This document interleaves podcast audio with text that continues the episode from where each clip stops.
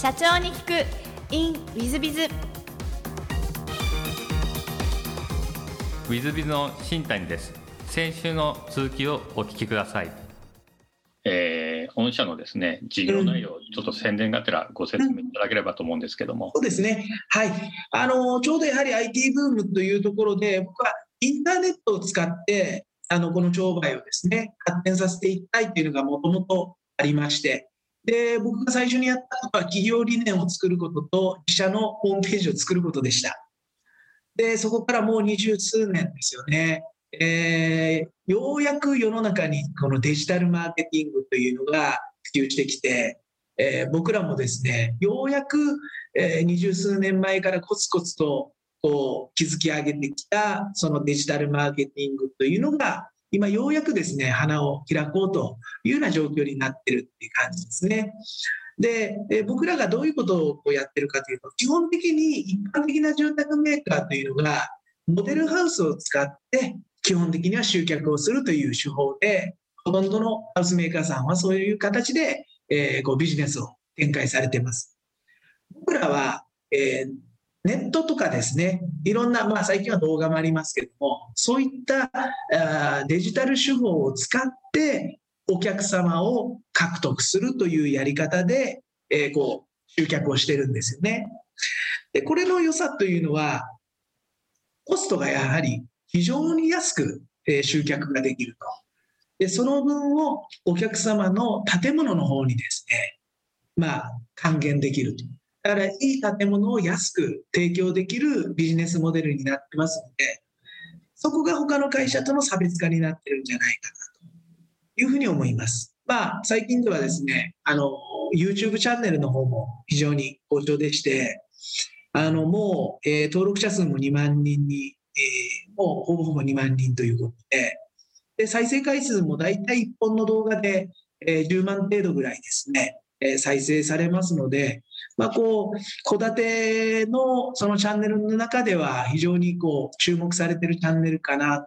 いうふうに思いますね。でそちらからのですねこう問い合わせというのも非常に増えてきてます。YouTube からですね実際連絡が来て東京で建てたいんだけどとか高知で建てたいんだけど北海道で建てたいんだけど建てれますかと、まあ、今までにない状況ですね。今までであれば、資料をください。設計をください。そんな状況だったんですが、今は YouTube を見て、勝手にこう、ファンになっていただいて、もう家を建てたいというところまで今、訴求ができてますので、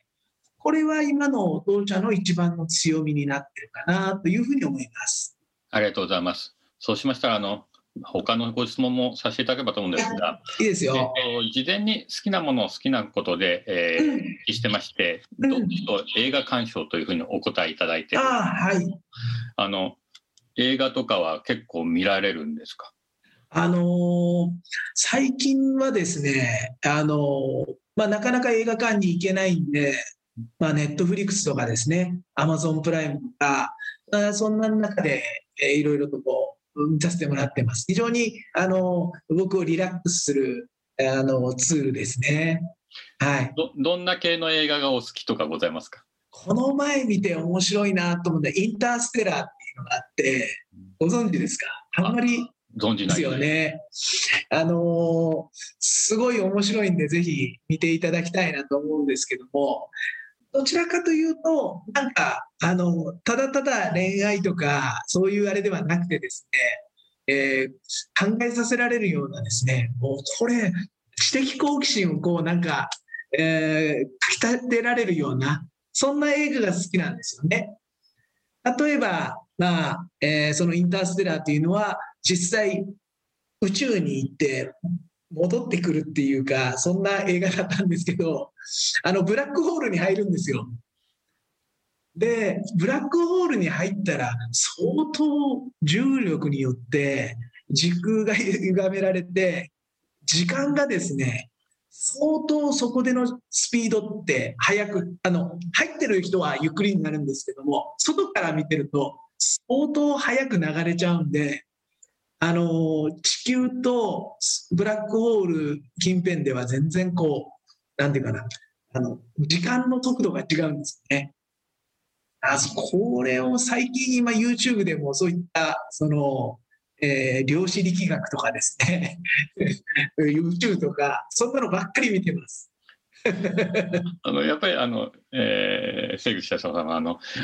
頭がいい系といいますかこうすごく好奇心旺盛であの頭脳明晰でいらっしゃる感じで、いえいえ見られる感じですね。いえいえ、もうなんか興味があるというか、僕今まで知らなかったことがこう書いてあるのがもうすごい映画もそうなんですけど、わあ、何なんだろうって不思議だなと思って見ちゃうんですよね。まあ、相対性理論とかもそうなんですけど、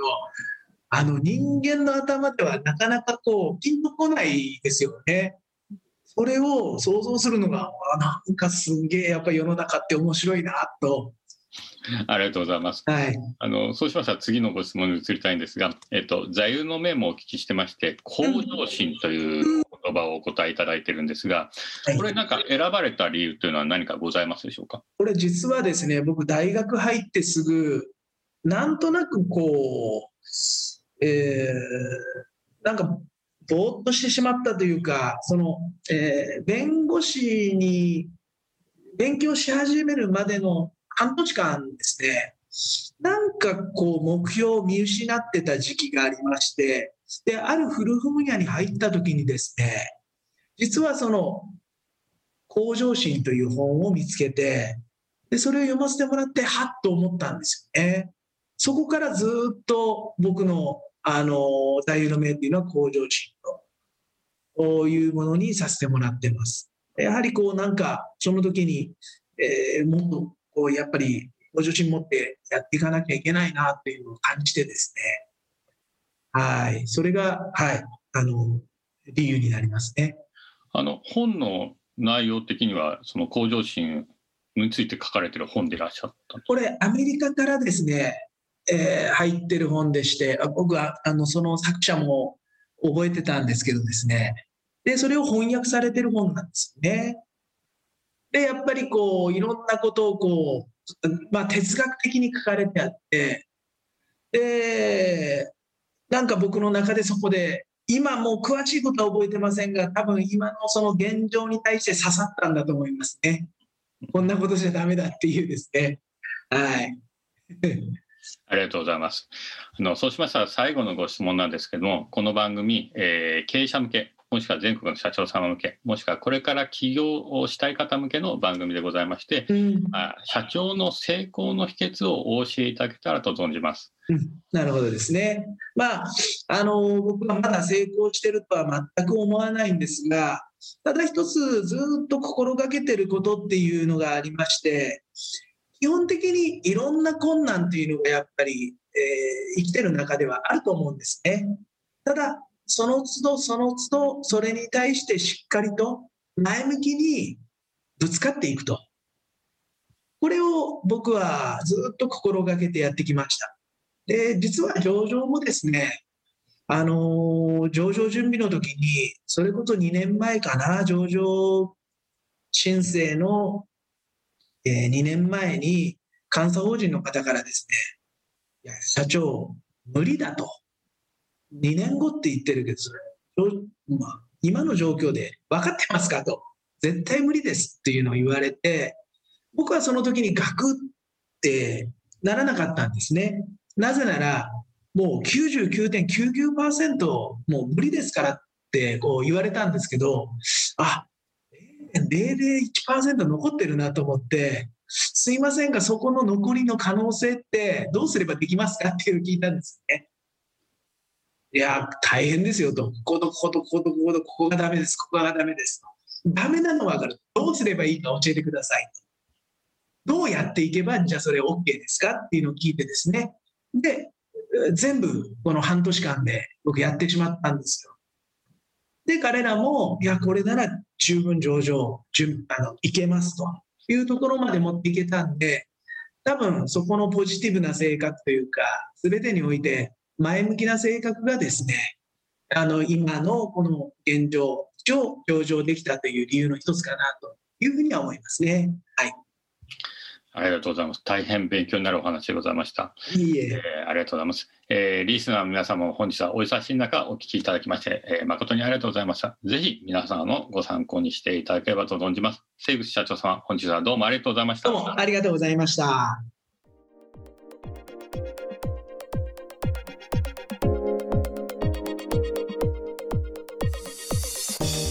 本日の社長に行くインウィズビズは、えー、瀬口社長様熊本で熊本から、まあ、一歩も出ないってわけじゃないでしょうけども情報収集もしなくても上場してしまった。まあやっぱりあの素晴らしい社長様で頭脳明晰ですごかったですね。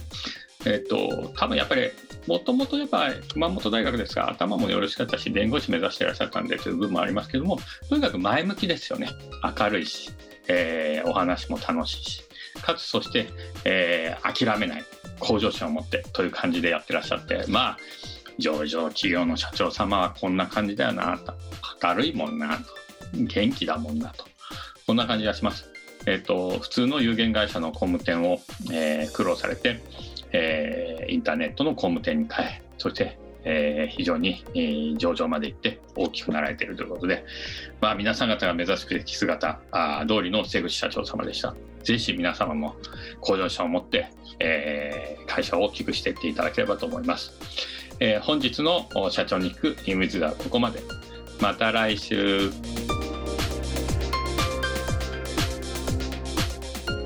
3分コンサルティング w i z b i が社長の悩みを解決本日の3分コンサルティングはあ KH 様女性の方ですねフォトグラファーだそうです新谷さん、はじめまして、いつも勉強させていただいています。私は現在、個人でフォトグラファー活動をしつつ、写真を習いたいという方向けに、え個別レッスンをしています。今では生徒さんの知人や SNS 経由で私も習いたいという方が増え、嬉しいことに、一人では時間的に教えきれない状態となってしまいました。フォトグラファー仲間にレッスンを手伝ってもらったりしております。今のままのスタイルでもいいのですが、将来的なフォトグラファー養成スクールを立ち上げたいと考えています。スクールを作りたいけど何が必要でどういう手順で進めたらよいか分からず始め方や運営の仕方など審査員さんにご相談したく今回投稿させていただきました。どうぞよろしくお願いいたします。ということでいらっしゃいます。これはいいことですね、まあ、お弟子さんを作っていくということですね。例えば、えー、S ランクのお客さん A ランクのお客さん B ランクのお客さんお弟子さんみたいな感じで作っていくというのが、えー、理想じゃないですか。いわゆる境界ビジネスというやつですね。えー、いわゆるピラミッド型に、えー、作っていくわけです。で S はもう、えーと、K さん KH さんと一緒のぐらいかちょっとしたぐらいのことができる。A ランクの、えー、お弟子さんはあまあちょっとしたことしかできない。B の人はもういわゆるフォトグラファーとしてしか動けない。でも養成スクールはそれぞれの段階で B になるための養成スクール A になるための養成スクールそして S になるための養成スクールがそれぞれ開かれていくみたいな形になっていくと、えーまあ、理想形といいますか、えーまあ、ある意味圭一さんがあチャリンチャリンビジネスに変わっていくとこんな感じになるんじゃないでしょうか。えー、ですので、えー、お弟子さんを作るためのまずプランを作んなきゃいけないですね。えー、S の養成スクールのプログラムはどうなっているのか。えー、A になるための養成スクールのプログラムどうなってるのか、えー、B, にな B の養成スクールのプログラムどうなってるのか。これを作り上げていってそして何人ぐらい何年間で作っていくのかみたいなプランがあってどういうふうな手順でやっていくかっていう、まあ、設計をしなきゃいけないですね。戦略設計です。えー、そういうのを事細かにですねお値段なんかも含めてスクールの値段なんかも含めてやっていかなきゃいけません、えー、そうするとお弟子さんたち何人かを手伝っていくみたいなことになってきますのでそのお弟子さんの中も最初から、えー、もう仲間がいらっしゃるならば、えーもしよろしければその人たちのお手伝いいただいたらいいんじゃないでしょうか。え私のコンサルティングしてる先もまさにあのお弟子さん制度がどんどんどんどん広がっててですねもう何百人も、え講師養成講座まで参加してえー、いわゆる認定講師になりその後、え、いわゆる、え、何でしょうグランドマスター講師みたいなのになっていくみたいなことをやっております。作るのはですね簡単じゃありません、えー、やっぱり3年5年10年かかってくると思います。でもやっぱりやっていくと仲間が増えていって非常に、えー、面白いことにもなってくれますし経営資産のノウハウがどんどん広がることにもなりますので大変面白いんじゃないかなと思います。えー、もし本気でやろうということであれば、ぜひ、えー、個別に、えー、ご相談乗らさせていただければと思います。今だとあの Zoom で相談乗れますので、えー、いつでも Zoom のね、えー、つないでいただいてご相談乗れればというふうに思ってます。よろしくお願いいたします。えー、本日の3分コンサルティングはここまで。また来週。